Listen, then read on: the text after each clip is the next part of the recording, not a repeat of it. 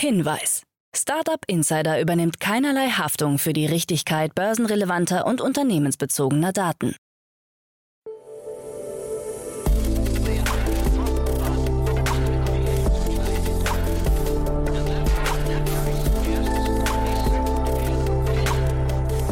Startup Insider Daily. Morgen Update. Einen wunderschönen guten Morgen und herzlich willkommen zu Startup Insider Daily. Mein Name ist Jan Thomas. Heute ist Mittwoch, der 23. Februar. Ja, und das sind heute unsere Themen. Das Berliner Landgericht untersagt die Preiserhöhungen von Netflix. Manchester City baut ein Fußballstadion im Metaverse. Baidu startet seinen Robotaxi-Dienst in Shenzhen. Die New Yorker Gesetzgebung geht gegen Quick-Commerce-Anbieter vor.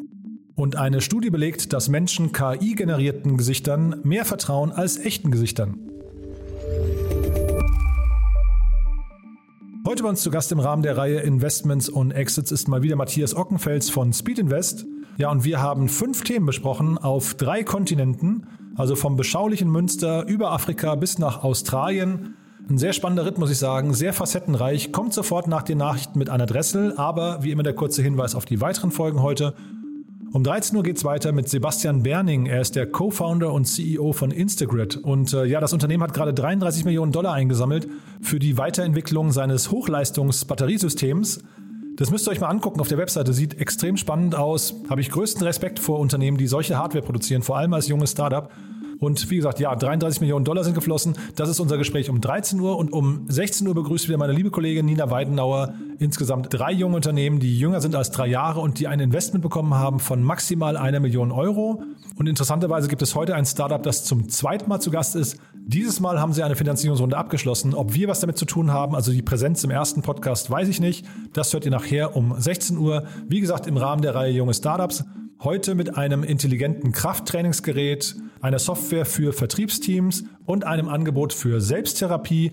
Und ja, ihr seht schon ein bunter Mix. Es lohnt sich auf jeden Fall reinzuhören. Ich habe es ja öfter schon gesagt. Das Tolle an diesem Format ist, dass man den Enthusiasmus und ja diese Unverbrauchtheit und diese leuchtenden Augen tatsächlich auch in der Stimme hört. Es macht mir großen Spaß dazu zu hören. Deswegen unbedingt reinhören nachher um 16 Uhr in die Rubrik Junge Startups. So, und damit gehen wir rein in die Nachrichten mit einer Dressel. Danach dann, wie gesagt, Matthias Ockenfels von Speed Invest und vorher, wie immer, nochmal ganz kurz die Verbraucherhinweise.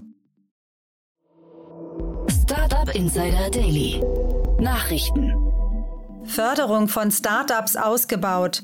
Die KfW-Tochter KfW Capital hat die Förderung von Startups und innovativen Technologieunternehmen mit Wachstumskapital im vergangenen Jahr in Deutschland weiter ausgebaut.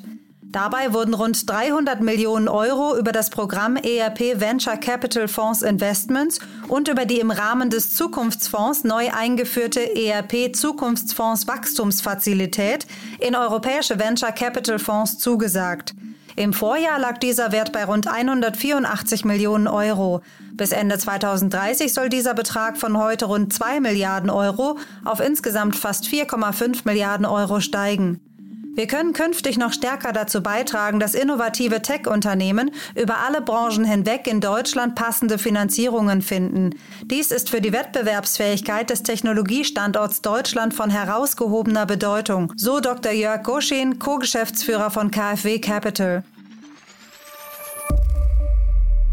Gericht untersagt Netflix Preiserhöhung. Das Landgericht Berlin hat der bisherigen Praxis des Streamingdienstes eine Absage erteilt. Einem neuen Urteil zufolge soll Netflix in seiner Preisstrategie eingeschränkt werden. Die Preisanpassungsklausel für Netflix-Abonnements ist nach Ansicht der Richter ungültig. Einseitige Preisänderungen sind bei laufenden Verträgen nur erlaubt, wenn sie fairen und transparenten Regeln folgen erklärt Jana Brockfeld, Rechtsreferentin beim Verbraucherzentrale Bundesverband VZBV, der wegen unpräziser Formulierungen gegen den Streamingdienst geklagt hatte. Netflix verfasse entsprechende Passagen derart unklar formuliert, dass sie dem Konzern Spielraum für willkürliche Preiserhöhungen bieten. Die Richter folgten der Logik und erklärten mit ihrem Urteil willkürliche Preiserhöhungen verhindern zu wollen. Volt liefert Sextechnik. Der finnische Lieferdienst Volt erweitert sein Sortiment. Ab sofort können sich Kunden des Anbieters auch Sextechnik-Spielzeug liefern lassen, zumindest in Hamburg. Dazu hat Volt Partnerschaften mit lokalen Geschäften geschlossen, die über keinen eigenen Online-Shop verfügen. Volt liefert die heiße Ware dann innerhalb von 35 Minuten nach Hause. Eine Ausweitung von Sextoys-Lieferungen auf andere deutsche Städte ist bereits in Vorbereitung.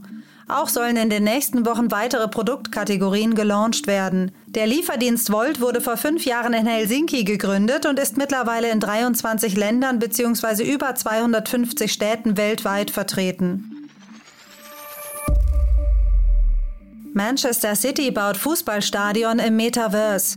Der amtierende englische Premier League-Meister Manchester City positioniert sich als digitaler Vorreiter und hat mit dem Bau des weltweit ersten Fußballstadions im Metaverse begonnen. Dabei soll das Stadion des Vereins zum zentralen Mittelpunkt von City in einer Virtual Reality Welt avancieren. Realisiert wird das Projekt mit Hilfe von Hawkeye, einer Tochtergesellschaft von Sony, die eine spezielle Bildanalyse und Skelettverfolgungstechnologie entwickelt hat. Dazu Nuri Atari, Chief Marketing and Fan Engagement Officer der Manchester City Football Group. Wir können uns ein Metaverse so vorstellen, dass man ein Spiel nachstellen kann, dass man das Spiel live verfolgen kann, dass man auf unterschiedliche Weise und aus unterschiedlichen Blickwinkeln Teil des Geschehens ist und dass man das Stadion so voll machen kann, wie man will, weil es unbegrenzt ist, weil es komplett virtuell ist. Menschen vertrauen Deepfake-Gesichtern mehr als echten Gesichtern. Immer mehr Unternehmen greifen bei ihren Marketingkampagnen auf Gesichter zurück, die von künstlicher Intelligenz generiert wurden. Jetzt hat eine Studie von Forschern der Universität Lancaster in Großbritannien und Berkeley in Kalifornien die Ergebnisse von drei Experimenten veröffentlicht. Dabei hat sich herausgestellt, dass die meisten Menschen ziemlich schlecht darin sind, ein echtes Gesicht von einem gefälschten, algorithmisch generierten zu unterscheiden. Dabei wurden weiße Gesichter sowohl männliche als auch weibliche am ehesten falsch eingestuft, wobei männliche Gesichter weniger genau bewertet wurden als weibliche. Und nicht nur das, sogar bei der wahrgenommenen Vertrauenswürdigkeit beurteilten die Probanden gefälschte Gesichter als etwas vertrauenswürdiger als echte Gesichter. New Yorker Gesetzgebung gegen Quick-Commerce-Anbieter. Die Stadt New York geht gegen Quick-Commerce-Anbieter vor. Hintergrund ist die Sorge um die Auswirkungen auf das Stadtbild und ein möglicher Arbeitsmissbrauch. Das New Yorker Stadtratsmitglied Christopher Marty erläuterte gegenüber dem Magazin Motherboard, dass man sich derzeit in einem vorläufigen Stadium der Einführung einer Gesetzesgebung befinde, die, Zitat, arbeitsrechtlichen Bedenken dieser Unternehmen sowie ihre Auswirkungen auf die geliebten Bodegas in New York thematisieren würde. Man nehme wahr, dass sie wertvolle Ladenfläche beanspruchen und der Nachbarschaft kein Gemeinschaftsgefühl vermitteln. Marty, dessen Vater früher selbst eine Bodega besaß, wolle diese vor den Verdrängungspreisen von VC-gestützten Startups schützen. Axie Infinity sichert sich die NFT-Krone. Das Blockchain-Spiel Axie Infinity hat einen neuen Rekord aufgestellt und ist ab sofort die meistgehandelte NFT-Serie überhaupt. Daten von CryptoSlam zufolge beläuft sich das gehandelte Gesamtvolumen auf 4 Milliarden US-Dollar. Damit liegt das an Pokémon angelehnte Spiel etwa 2 Milliarden US-Dollar vor der zweitplatzierten Kollektion der CryptoPunks. Das Blockchain-Spiel verzeichnete Ende letzten Jahres etwa 8,3 Millionen Spieler, von denen rund 40 Prozent von den Philippinen kommen. Baidu startet Robotaxi-Dienst. Der chinesische Internetkonzern Baidu hat seinen Ride-Hailing-Service Apollo Go auf die Technologiemetropole Shenzhen ausgeweitet. Shenzhen ist nach Beijing, Shanghai, Guangzhou, Chongqing, Changsha und Kangsu nun die siebte Stadt, in der Baidu seinen Robotaxi-Fahrdienst in China eingeführt hat. Damit ist der Service laut Unternehmensangaben auf alle Top-Städte der ersten Ebene in China ausgeweitet. Der Start des Baidu-Dienstes soll die Entwicklung des autonomen Fahrens in Shenzhen vorantreiben und die Entwicklung intelligenter, vernetzter Fahrzeuge vor Ort beschleunigen. Kosten für Brückenabbau in Rotterdam liegen vor. Wie bereits berichtet, passt die derzeit im Bau befindliche 500 Millionen Dollar teure Megayacht mit dem Codenamen Y721 von Amazon-Gründer Jeff Bezos nicht durch die historische Brücke De Hef in Rotterdam. Die Masten des 127 Meter langen Schiffs sind zu hoch. Bislang wurde bekannt, dass der zuständige Schiffbauer Oceanco einen Antrag zur teilweisen temporären Demontage der denkmalgeschützten Brücke gestellt hat. Jetzt wurden auch die damit verbundenen Kosten benannt. Auf Nachfrage erklärte eine Sprecherin der Stadt, dass der zukünftige Eigner der Yacht mit Kosten in Höhe von rund 300.000 Dollar zu rechnen habe. Diese Kosten seien zumindest bei einer vergangenen Demontage der Brücke zu Renovierungszwecken angefallen.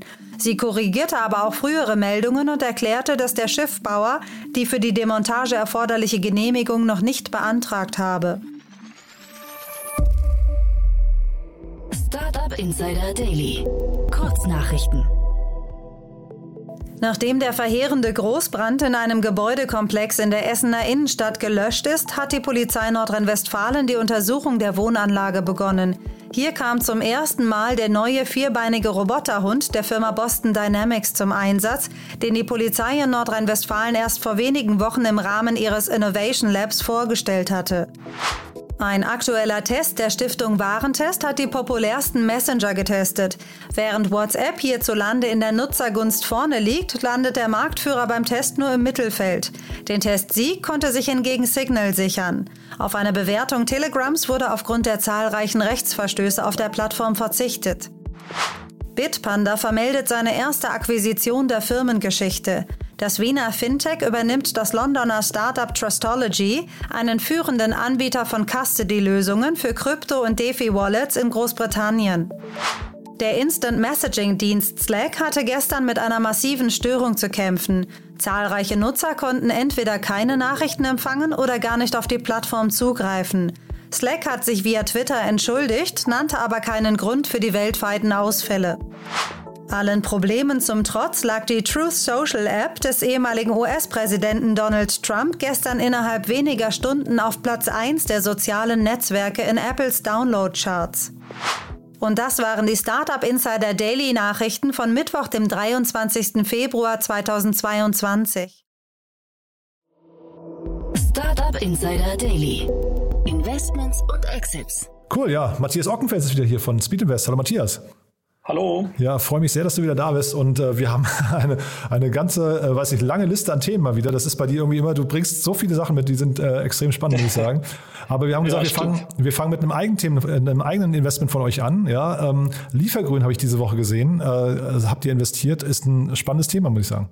Ja, genau. Nee, äh, bin ich auch selber äh, stärker involviert und, Ach, und freut okay. mich sehr. Ist äh, im Prinzip ja äh, eine, eine Plattform, um jeden Händler in die Lage zu versetzen, beziehungsweise jeden E-Commerce-Shop in die Lage zu versetzen, selber quasi Last Mile äh, Delivery äh, anzubieten, also sprich auch zum Thema quasi Fast Commerce, also Same Day, Next Day mhm. Delivery. Und das Ganze aber halt eben mit einem ähm, nachhaltigen Aspekt, also das Ganze halt natürlich äh, quasi emissionsfrei und eben äh, basierend auf einer Flotte von äh, ja, grünen äh, Fahrzeugen beziehungsweise äh, Cargo-Bikes, äh, elektronisch, äh, elektronischen äh, Fahrzeugen etc. Mhm. Und das war eine erste Runde, glaube ich, ne? Ähm, ja, genau. Es war eigentlich die erste, sage ich mal, richtige Finanzierungsrunde äh, der der Company. Die sind vorher durch ähm, ja so eine Art, ich nenne das mal Accelerator gegangen.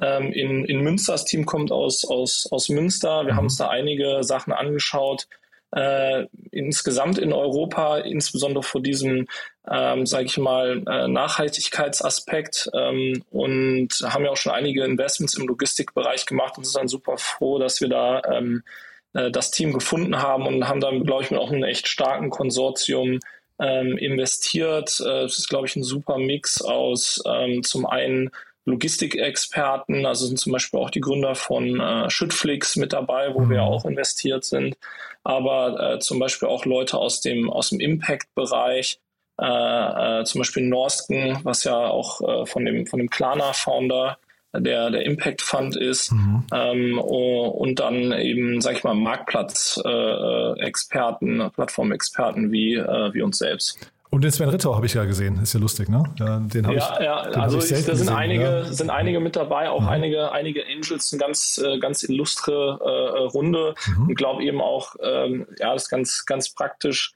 Äh, für, äh, für das Team da äh, ja von Anfang an, glaube ich, starke, starkes Angel-Netzwerk zu haben, was auch, auch inhaltlich helfen kann. Mhm.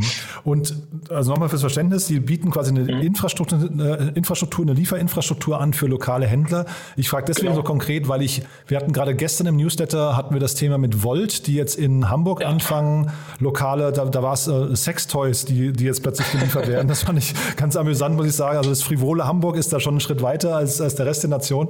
Aber dass eben Volt anfängt, das sind, sind eben auch lokale Händler, also irgendwelche lokalen Sexshops, die dann äh, eben über Volt jetzt eben Toys nach Hause liefern. Das fand ich irgendwie, also zumindest auch PR-seitig einen spannenden Move. Das klingt ja, ein bisschen ähnlich, ne? Ja, wobei ich muss zur Abgrenzung sagen, wenn ich Händler sage, meine ich schon eher in erster Linie E-Commerce-Händler. Also wir reden hier schon von großen ähm, da wurde unter anderem auch Adidas zum Beispiel genannt äh, im Rahmen der Finanzierungsrunde oder des Announcements, dass da äh, Adidas eben als Kunde äh, besteht und äh, die, das ist natürlich der E-Commerce-Shop von Adidas. Also wir reden hier jetzt nicht von kleinen, ähm, sage ich mal, Einzelhändlern so. um die Ecke, die dann sozusagen Ship vom Shop machen. Äh, das ist hier eher nicht der Fall, sondern äh, hier reden wir schon von großen äh, auch groß äh, oder hochvolumigen sozusagen E-Commerce-Shops, die quasi die ähm, äh, die letzte Meile äh, äh, grün gestalten wollen. Also genau, also ja. wirklich letzte Meile. Ne? Das, das, das ja. Thema äh, macht total Sinn, finde ich. Ist, ähm, merkt man ja auch, dass DHL und so weiter auch an ihre Grenzen kommen mit ihren Konzepten. Das ist das, ja eher ein Störenfaktor. Das ist der Punkt und ich glaube, ja. gerade vor so dem Hintergrund eben so Fast, Fast Commerce, auch Quick Commerce und dass sich die Kunden immer mehr daran gewöhnen, dass Ware halt schnell geliefert wird aber das Ganze auch unter einem nachhaltigen Aspekt natürlich passieren sollte und äh, da dann eigentlich im, im Endeffekt jeden in die Lage zu versetzen, auch wie jetzt mit jemandem, sag ich mal, Gorillas, Flink etc. im Wettbewerb zu bestehen, mhm. auch wenn es jetzt hier nicht um, um, um unbedingt äh, Waren des täglichen Bedarfs geht, sondern halt eher um äh, äh, sage ich mal, ja, äh, Kleidung äh, etc. Mhm. Ähm, oder auch teilweise auch äh, Nahrungsmittel ähm, ist es, glaube ich, ein spannender Aspekt. Das wird sicherlich ähm, äh, noch weiter so gehen. Da wird man noch andere Konzepte auch sehen. Ja. ist eine interessante Gemengelage. Ne? Wir haben ja auch Arrive ja. in München, die dann ja wieder mit genau. einem anderen Konzept um die Ecke kommen, das aber so ein bisschen dann quasi im gleichen äh, äh Gewässer fischt wahrscheinlich, ne? Absolut, das ist, das, das ist alles äh, in, in irgendwie in einem ähnlichen Bereich mit unterschiedlichen Herangehensweisen. Natürlich Arrive, die eine eigene Brand aufbauen, die im genau. Prinzip dann auch Head-to-Head -head gehen mit, mit Amazon zum mhm, Beispiel. Genau. Ähm, und hier, das ist wirklich eher dann, äh, Liefergrün ist wirklich eher ein Anbieter für alle anderen, wo die selber eine Plattform aufbauen, auf die andere dann aufbauen können, um selber mhm. ihre eigene ähm, äh, äh ja, letzte Meile anzubieten. Mhm. Passt dann vielleicht auch so ein bisschen diese ganzen äh, Fulfillment bei äh, Amazon äh, Konkurrenzkampf, der jetzt gerade passiert, ne? wo ja ganz viele Alternativanbieter da auftauchen. Das ist dann vielleicht so eine ganz gute Ergänzung hier nochmal, ne? Das ist eine sehr gute Ergänzung. Wir sind ja selber auch in einen investiert, in Bird zum Beispiel. Ähm, und von daher kennen wir diesen Markt auch sehr gut. Und ähm, das ist genau das Thema. Äh, man kann natürlich da äh, gewisse Skaleneffekte haben, indem man natürlich das ganze Ordervolumen von mehreren ja, Shops äh, sozusagen und, Merchants eben äh, aggregiert mhm. äh, und kann dadurch natürlich dann die letzte Meile deutlich besser optimieren und ausliefern, als jetzt ähm, äh, das vielleicht einer von diesen Shops alleine könnte eben. Mhm. Ja, und das ist natürlich dahinter oder, oder ein Anbieter alleine könnte. Und auch da dann im Wettbewerb mit Amazon zu bestehen, das ist natürlich äh, der Hintergedanke. Mhm. Und dann nehmen wir das vielleicht mal kurz nochmal als Brücke zu euch. Du hast ja jetzt schon ein bisschen erwähnt, ähm, also ihr seid hier gerade im Lead, aber vielleicht magst du nochmal so die anderen Themen bei Speed Invest, woran ihr sonst noch investiert. Nur ein kurzes Profil von euch nochmal mitgeben. Klar, klar, sehr gerne. Ja, also wir sind natürlich paneuropäisch aufgestellt. Wir haben eigentlich sechs dedizierte Fokusteams äh, in den Bereichen Marketplace und Consumer, um das ich mich äh, kümmere, dann Fintech, Industrial Tech, SaaS, Health und auch Deep Tech äh, und haben insgesamt über 250 aktive Portfoliounternehmen eigentlich in diesen Bereichen, Wahnsinn. hauptsächlich in Europa, aber auch teilweise über Europa hinaus, insbesondere auch in, in Emerging Markets. Hm, super spannend. Und dann passend eigentlich äh, jetzt ein bisschen zu Liefergrün war das äh, letzte Thema, was du mitgebracht hast, aber vielleicht ziehen wir das nach vorne. Sumo heißen die, kommen ja, glaube ich genau, aus Australien, ne? Ja, genau. Sumo ist eigentlich, äh, fand ich deswegen auch spannend, äh, genau vor dem, vor dem Liefergrün-Hintergrund, ist eigentlich ein ein Anbieter, ja, geht fast so ein bisschen wie in Richtung Swap-Feeds, jetzt mhm. für die, für die Europäer unter uns. Wir kennen das ja wahrscheinlich, diese äh, ja, Leihfahrräder sozusagen, die man so auf Monatsbasis äh, äh, mieten kann, quasi. Mhm. Und auch, äh, ja, wo, wo dann quasi die Instandhaltung und Reparaturen etc. mit dabei sind und jederzeit zurückgeben kann, austauschen kann, etc. Also sozusagen so ein, so ein All-Inclusive äh, Fahrrad auf monatlicher äh, Basis. Mhm. Und das ist quasi ein ähnliches Konzept, allerdings für den B2B-Bereich, also insbesondere für die Gig-Economy, wo sich Gig-Worker quasi E-Bikes ja, in Anführungszeichen leihen können, um quasi dann auf den diversen Plattformen halt entsprechend äh, äh, arbeiten zu können und ihren Job zu machen. Wir sehen das ja auch, das du hast gerade äh, Volt genannt, da gibt es auch diverse andere Anbieter in, in Europa, äh,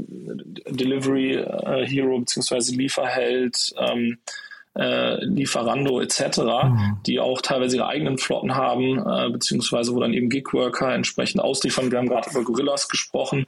Und ich meine, wenn man sich dann immer so überlegt, was sind eigentlich so, wie wir sagen, als Investoren die Picks and Shovels von dieser Industrie, sind natürlich eigentlich eben die, die diese Hardware, diese Bikes. Und wenn man mhm. da sozusagen indirekt partizipieren will, ist eigentlich ganz interessant, in so einen Player äh, zu investieren, der dann quasi äh, indirekt von diesem gesamten Boom profitiert. Mhm, total. Und wir reden auch gleich noch über einen Anbieter, der sich quasi damit beschäftigt, Gigworker zu ja, rekrutieren. Und ich kann mir vorstellen, genau. dass heutzutage da tatsächlich auch so eine Art War of Talent passiert, weil ne, wir haben ja schon oft drüber gesprochen, Gigworker sind auch nicht mehr so leicht zu bekommen wie früher. Und dann ist ja. wahrscheinlich die Infrastruktur, jetzt in dem Fall das Fahrrad, also ich sehe das hier manchmal in Berlin mit was für, wenn die mit ihren eigenen Fahrrädern unterwegs sind, das tut einem fast manchmal weh, da zuzugucken, was die, wie absolut. abgefuckt die sind manchmal. Ne? Äh, ja, absolut. Ja. Und vor allen Dingen selbst da ist ja auch jetzt in, in, in Zeiten von äh, Lieferengpässen, selbst da sind ja natürlich diese Fahrräder oder äh, was auch immer das dann genau für Vehikel sind, äh, gar nicht so leicht zu beschaffen. Ja, mhm. ich kenne, wir kennen das ja auch aus äh, äh, von unserem Investment in Tier und auch Tier hat dann wieder teilweise Kooperationen mit anderen Anbietern, beziehungsweise stellt da die eigene Flotte mhm. zur Verfügung, Total. damit überhaupt ausgeliefert werden kann. Mhm. Ja. Ja, ist schon, schon ein sehr spannender Markt, ja. Und die machen das hier tatsächlich, wenn ich es richtig sehe, auf Wochenbasis sogar, also nicht nur auf Monatsbasis. Die, Vielleicht die machen es sogar auf, auf, auf Wochenbasis. Ich glaube, die machen das auch teilweise in Zusammenarbeit mit den Anbietern, also mhm. dass man dann quasi als Geekworker zum Beispiel einen besseren Deal bekommt, wenn man zum Beispiel schon äh, für einen gewissen Anbieter fährt oder die arbeiten zum Beispiel auch mit Dominos zusammen. Die haben ja auch eine, eine eigene ähm, äh, äh Last Mile oder äh, Flotte. Äh, das heißt, das ist eigentlich ein, ja, fand ich nur so sozusagen ganz spannend, da so ein bisschen, deshalb hatte ich, äh, fiel mir das auch ins Auge. Die hatte ich mhm. ehrlich gesagt vorher nicht so äh, auf dem Schirm, bin ich ganz ehrlich äh, da ich jetzt auch persönlich jetzt nicht unbedingt der direkte Hardware-Investor sozusagen bin, aber ich fand das ganz spannend, da sozusagen eben indirekt äh, an so solchen Trends zu partizipieren. Total. Und vielleicht mal generell nochmal euer Blick auf das ganze Thema Subscription. Ähm, ich hatte den Jan Julko hier mal von Everphone und der hat äh, den schönen Satz geprägt, alles, was äh, in Subscription überführt werden kann, wird irgendwann auch in äh, Subscription überführt. Also, dass man irgendwann wirklich nicht mehr kauft, sondern alles tatsächlich nur noch mietet. Siehst du sowas oder seht ihr sowas auch? Ist das eine These, der Absolut. Ihr, also, wir, wir fassen das Ganze auch unter dem Thema Consumer Subscriptions beziehungsweise Consumer Subs zusammen und oh. das ist für mich auf jeden Fall ein Riesentrend über alle Bereiche hinweg. Ja, da ist jetzt vielleicht Mobilität nur, nur einer und vielleicht auch einer, wo die Leute sogar schon eher daran gewöhnt sind, aber das geht. Wir sehen das ja auch, ähm, ich glaube, wir hatten in der Vergangenheit auch gesprochen über die ganzen ähm, Elektro-Leih-Services sozusagen, wo ich, mhm. äh, äh wo ich mir dann äh, gewisse äh, Elektroartikel auf Monatsbasis oder auch Wochenbasis leihen kann. Das geht ja alles am Ende des Tages in die gleiche Richtung. Das sehe ich auch so. Auch einfach dieses, gerade diese hohen Initialinvestments äh, sozusagen, äh, da die Eintrittsbarrieren zu senken und den mhm. Leuten es leichter zu machen, da äh, äh auch äh, ja, teurere Artikel sozusagen zu, äh, zu nutzen und da äh, Zugang zu verschaffen. Ja, und aus Investorensicht ist es ja nochmal ganz spannend, dass jetzt hier die Runde vielleicht nochmal ganz kurz, wir reden hier über eine 20 Millionen Dollar Runde, also quasi eine Erweiterung der Series B, aber bei der, mhm. bei der ursprünglichen Series B war eben, das war eine 60 Millionen Dollar Runde, Mischung aus Eigenkapital und Fremdkapital und das ist, ist wie immer, ja, genau. Aber das wollte ich gerade quasi sagen, weil das ist ja bei Subscription-Modellen dann, gerade wenn es um Hardware geht, relativ, ist ja relativ häufig ein hoher Fremdkapitalanteil dabei. Ja. Das, das stört euch dann nicht, ne? Nee, das stört uns nicht. Ich glaube, das ist ja auch gut jetzt in Zeiten des eher günstigen Geldes sowieso jetzt nicht unbedingt äh, ein Problem, sage ich mal, oder in mhm. Niedrigzinszeiten. Plus ähm, durch diese sehr hohe, sage ich mal, Vorhersehbarkeit der äh, Subscription Revenues, mhm. ja, die, die, ähm, äh, kann man da, glaube ich, sehr schöne Modelle, was die Fremdkapitalfinanzierung angeht, dahinter mhm. bauen. Das, mhm. äh, das stört einen dann äh, eigentlich eher weniger. Da, muss halt, man ja auch mhm. für die Fremdkapitalfinanzierer auch entsprechend nachweisen, dass da vielleicht einen gewissen Restwert auch gibt von den von den Assets. Also ich kann mir vorstellen, dass auch hier zum Beispiel so ein Fahrrad im Fall von oder so ein, so E-Bike im Fall von Somo, äh, dass das ähm, irgendwann auch dann mal wieder verkauft wird zum Beispiel. Da muss mhm. man zeigen, dass es da einen gewissen Residual Value äh, gibt für mhm. diese Fremdfinanzierer. Solange der vorhanden sind, wird man da wahrscheinlich, äh, oder solange der vorhanden ist, wird man da wahrscheinlich entsprechende Finanzierung bekommen. Mhm. Ja, total spannend. Dann brauchen wir wahrscheinlich aber wirklich sehr früh einen Finanzakrobaten im Team, ne? Der, weil das Absolut. Ist ja, ne? Darum geht es ja hier gleich an der Stelle dann eigentlich. Ne? Also ich glaube, da braucht man Leute, die vielleicht auch entsprechende Modelle schon gebaut haben, vielleicht auch aus der aus dem Leasing-Bereich, aus der Automobilindustrie etc. Das sind mhm. wahrscheinlich so Modelle, die da, äh, die da Anwendung finden. Mhm. Dann lass uns mal, wir, wir, haben ja noch ein paar Themen, lass uns mal zum nächsten ja. Thema gehen. Äh, da bleiben wir jetzt eigentlich im Nachhaltigkeitsbereich, ne? Richtig, genau. Ja, Resourcify aus Hamburg. Ähm, allerdings auf der B2B-Seite ist eine, ja, ich würde mal sagen, äh, B2B-Abfallmanagement-Plattform äh, beziehungsweise äh, SaaS-Lösung. Also es erlaubt Unternehmen eigentlich, die Entsorgung von Abfällen zu automatisieren und das Recycling zu optimieren. Hm.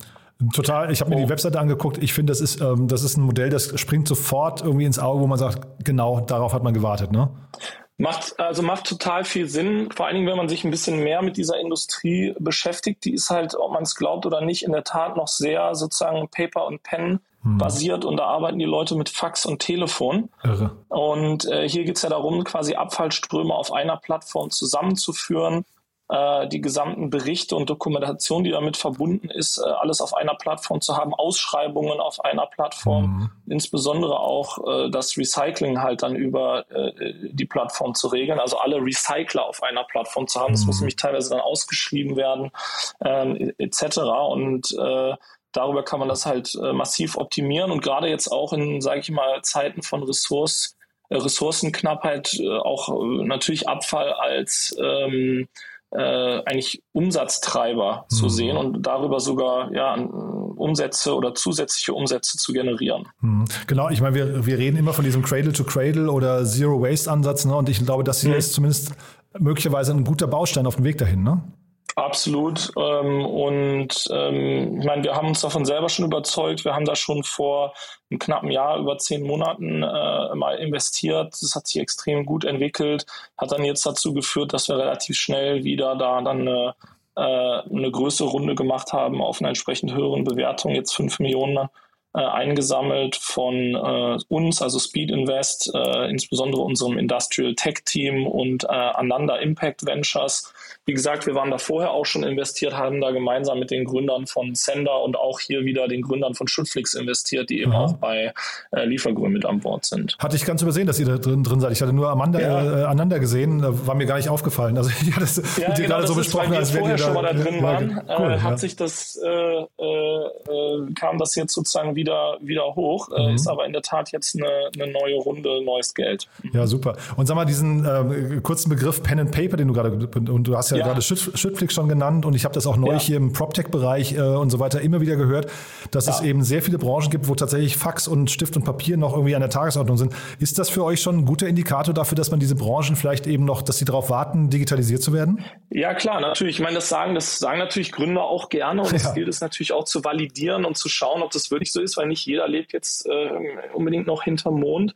Aber es ist wirklich so, dass natürlich in viele Industrien und insbesondere im B2B-Bereich dann noch sehr ähm, altmodisch arbeiten und, mhm. und das, das ist da nicht nur eine Floskel. Ja. Mhm. ja, also ein guter Indikator für jeden, der draußen rumläuft und jemand mit einem Stift und Zettel in der Hand sieht oder irgendwo ein Faxgerät sieht. Also, da kann man wahrscheinlich was digitalisieren ja, und äh, effizienter machen und optimieren. Ja. Gab ja neulich diesen schönen äh, Spaß, glaube ich, von, ich weiß gar nicht, ob es ernst gemeint war, von der Technikerkrankenkasse, dass man jetzt über seine App auch einen, einen Fax versenden kann an die Technikerkrankenkasse.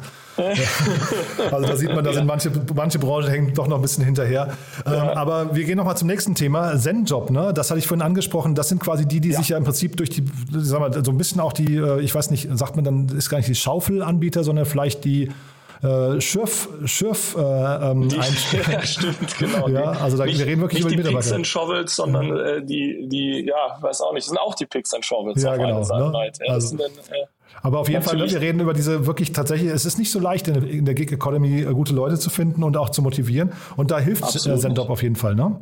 Ja, ganz genau. Also Zenjob, Zenjob ist eine, ist eine Plattform oder äh, sage ich mal im, in, in der, der klassische Ausdruck wäre wahrscheinlich Personalvermittlung, ja, mhm. beziehungsweise Zeitarbeitsfirma. Also ähm, zeitlich befristete Jobs, Nebenjobs äh, in der Vergangenheit, also ich sag mal vor Covid-Zeiten, insbesondere in Bereichen Gastronomie, Events, also Messehostessen, äh, Barkeeper, Barpersonal etc. Ich glaube dann äh, auch im Einzelhandel. Ähm, ich glaube dann durch, durch Covid wahrscheinlich auch mehr in Richtung Lagerhaltung, Logistik gerückt. Äh, einfach, äh, da, da natürlich mehr Leute gebraucht wurden und weniger im Einzelhandel oder in der Gastronomie. Mhm. Kann mir jetzt aber vorstellen, dass dann aus, aus Covid oder nach Covid und aus Covid heraus jetzt natürlich dann auch wieder im Retail das stark anzieht. Ja. Mhm. Und die haben richtig Rückenwind, ne? Das ist eine tolle Runde hier, oder? Das sieht so aus. Also die, mich hat's auch dann äh, positiv überrascht, deshalb habe ich das auch mit hier draufgenommen, weil ähm, die hatten jetzt die letzte Runde ähm, im Frühjahr 2020, also jetzt doch schon äh, äh, zwei Jahre her. Mhm. Äh, das waren um die 30 Millionen Dollar geraced und jetzt dann äh, halt knappe zwei Jahre später äh, 45 Millionen Euro, also 50 Millionen Dollar. Äh, die letzte Runde war eine, also die davor war eine Series C, das heißt, das haben sie jetzt, glaube ich, eine Growth Runde genannt, mhm. die von Aragon Global Management angeführt wurde, also amerikanischer Investor. Ähm, und da ist auch schon eine ganze illustre Runde an Investoren an Bord. Also wir haben da Acton, die da drin sind, äh, aus Deutschland. Äh, initial, glaube ich, auch mal quasi inkubiert oder gelauncht von Atlantic, also Christoph Mehr, ja. Forest Day, die die letzte Runde äh, angeführt haben und dann AXA Venture Partners. Hm. Und Discovery Ventures sehe ich immer wieder mal hier, äh, ne, das ist der Jan Depen, glaube genau. ich. Ne? Ja, Richtig, äh, ganz also genau. Auch sehr spannend. Ähm, und dass jetzt diese Runde so lange gedauert hat ähm, und dann doch nicht ähm, so, ich weiß nicht, ein, ein Vielfaches der letzten Runde war, das ist aber nicht, nicht zwangsläufig ein schlechtes Signal, sondern könnte auch sein, sie, sie wirtschaften einfach sehr gut, ne? Naja, da einmal das und zum anderen, wie gesagt, ich denke, kann mir schon vorstellen, dass sie während Covid eine etwas schwierigere Zeit hatten, also ohne dass ich jetzt besonderen Einblick habe, aber halt mhm. halt eben aufgrund der, der äh, Bereiche, auf die sie sich normalerweise fokussieren und wo diese Nebenjobs halt typischerweise anfallen.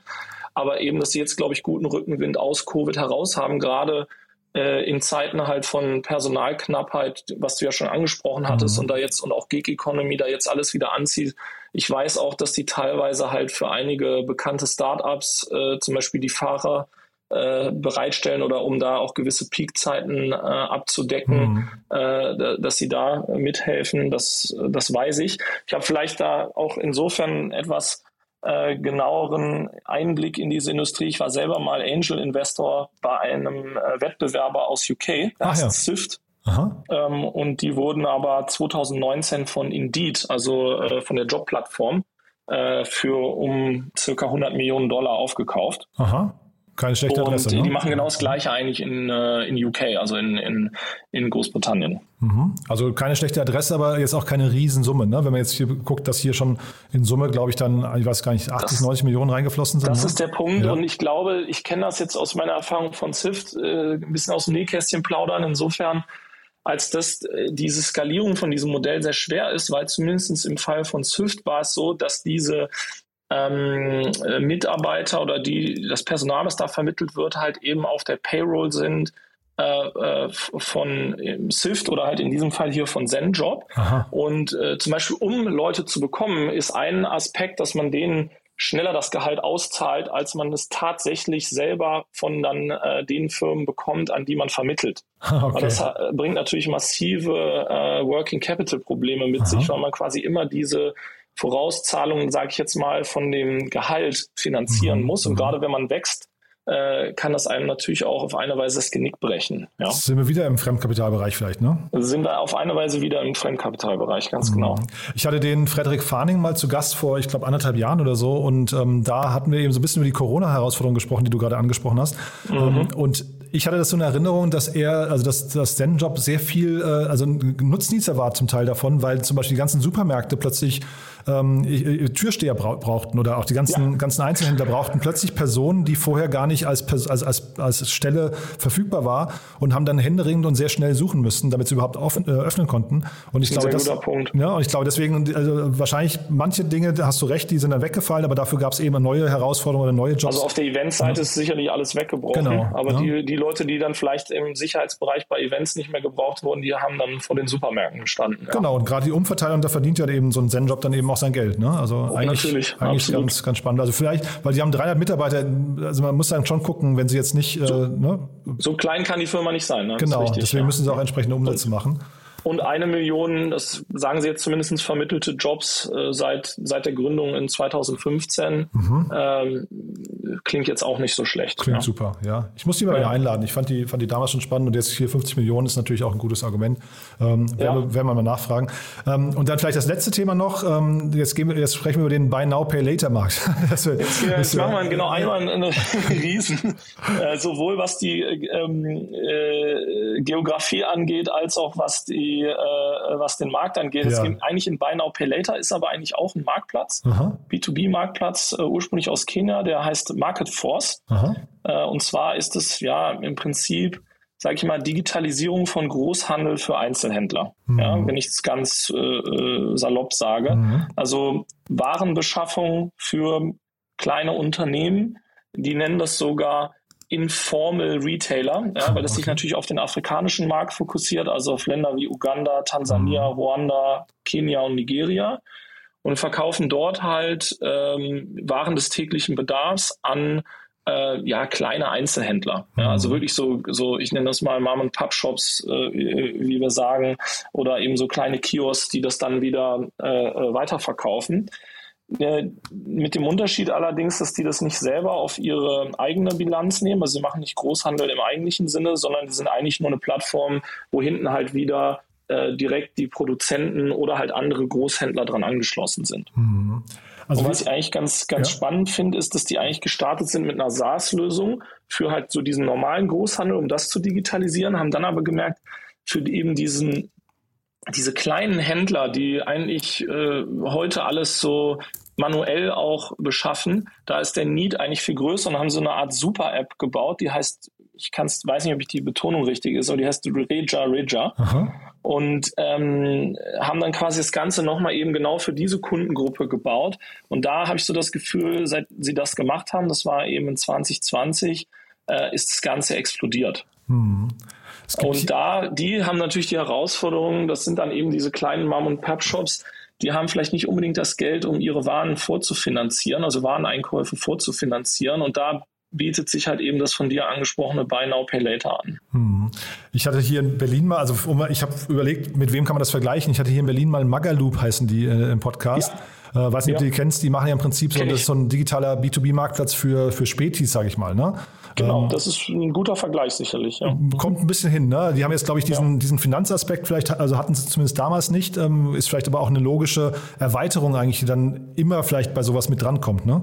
Ja, ist vielleicht insbesondere eine logische Erweiterung für solche Emerging Markets, sage ich mhm. mal, ja, weil es da vielleicht auch noch schwieriger ist, sozusagen die das Credit Rating oder das Credit Scoring von, von diesen kleinen, äh, ja, in, informal äh, Retailers sozusagen zu, äh, zu beziffern. Mhm. Ähm, vielleicht was noch, was dahingehend vielleicht ein guter Vergleich ist, wahrscheinlich so Richtung Billy. Ja, aus, ja, aus Berlin, ja. wenn es so um diese ganze Buy Now Pay Later Geschichten gibt und und und und äh, Waren äh, Einkaufsfinanzierung etc. Eigentlich müssten Billy und Magaluk miteinander sprechen, ne? Ja. Genau, eigentlich müssten die miteinander sprechen, dann haben wir eigentlich so eine Art äh, Market Force für, für Europa, ja. Mhm. Und sag mal, Buy Now Pay Later an sich, wie ist euer Blick da drauf? Weil, also ich ganz ehrlich, mich langweilt der Markt total. Ne? Ich finde das irgendwie, das ist ja. so, ein, so ein Feature irgendwie, aber wie siehst du das? Das ist ein Feature, aber es ist natürlich, wenn ich sozusagen, wir haben uns damit auch mal natürlich mehr beschäftigt, vor allen Dingen auch unser Fintech-Team, aber ich sehe das natürlich auch gerade an der die Schnittmenge zwischen Marktplätzen und Fintech weil halt vieles dann eben das, das Schlagwort hier sozusagen Fintech-enabled Marketplaces und sieht man jetzt hier an diesem Beispiel eben sehr gut, äh, dass das halt eben dann die äh, Händler oder die, die entsprechenden äh, Verkäufer eigentlich mhm. auf dem Marktplatz in die Lage versetzt, ähm, halt überhaupt Geschäft zu betreiben. Mhm. Und es ist dann eigentlich ein schönes Feature, aber da kann man natürlich viel, viel Geld mit verdienen. Genau, ich ja. glaube, jetzt gerade ist es ein USP für viele noch, aber ich, irgendwie habe ich das Gefühl, ja. das wird halt eben zur Commodity irgendwann und äh, ist nee, dann. Da, naja, down the line ist das auf jeden Fall äh, äh eine Commodity, das sehe ich genauso. Ja, das ja. ist, das ist aber kann natürlich ein Unterschied, wenn es um Monetarisierung geht und um ein Geschäftsmodell weiter auszubauen, ist das sicherlich ein, eine attraktive Komponente. Super. Matthias, jetzt haben wir fünf Themen hier durchgeackert äh, in, in Rekordzeit. Also äh, ganz, ganz großartig, muss ich sagen. Ich weiß gar nicht, soll ich mich trauen zu fragen, ob wir was Wichtiges vergessen haben? nee, vielleicht nur eine Sache, die mir noch gerade eingefallen ist, jetzt zu dem letzten Thema, ist übrigens auch wieder ein Mix aus Equity und Debt. Also Ach das ja. Thema verfolgt uns, ist auch wieder 50-50, aber ist natürlich auch klar bei dem ganzen Buy Now Pay Later, das wird wahrscheinlich dann da über die Debt-Komponente äh, abgedeckt werden. Ja. ja. aber man sieht schon, haben wir ja das heute fast, fast als roten Faden. Ne? Es, wird, es ist, so, ja. eine, ist so eine logische Komponente, die immer mehr mit rein reingemischt wird. Das kommt ich, immer ne? wieder, ja. ja. Super. Matthias, vielen Dank, dass du da warst. Hat mir großen Spaß gemacht und dann, ja, ich freue mich auf die nächsten fünf Themen. Vielen Dank an dich ebenfalls. Startup Insider Daily, der tägliche Nachrichtenpodcast der deutschen Startup-Szene. So, das war Matthias Ockenfels von Speed Invest und damit sind wir durch für heute Vormittag. Aber ich habe es ja schon gesagt, nachher geht es weiter um 13 Uhr mit Sebastian Berning, dem Co-Founder und CEO von Instagrid. Da sprechen wir über ein Batteriesystem. Das ist wirklich ziemlich einmalig, finde ich. Äh, schickt sich an, die Welt zu erobern, hat gerade eine Runde gedreht von 33 Millionen Dollar, also Hand und Fuß das Ganze. Sehr, sehr spannend. Schaut euch auch mal die Webseite an. Ist wirklich ein cooles System.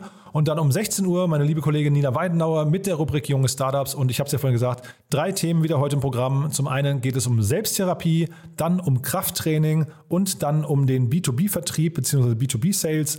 Also ihr merkt schon, ein sehr, sehr cooles Gespräch, eine sehr bunte Runde und von daher freue ich mich, wenn ihr einschaltet. Ich sage einfach mal bis nachher und ja, so oder so euch einen wunderschönen Tag. Ciao, ciao.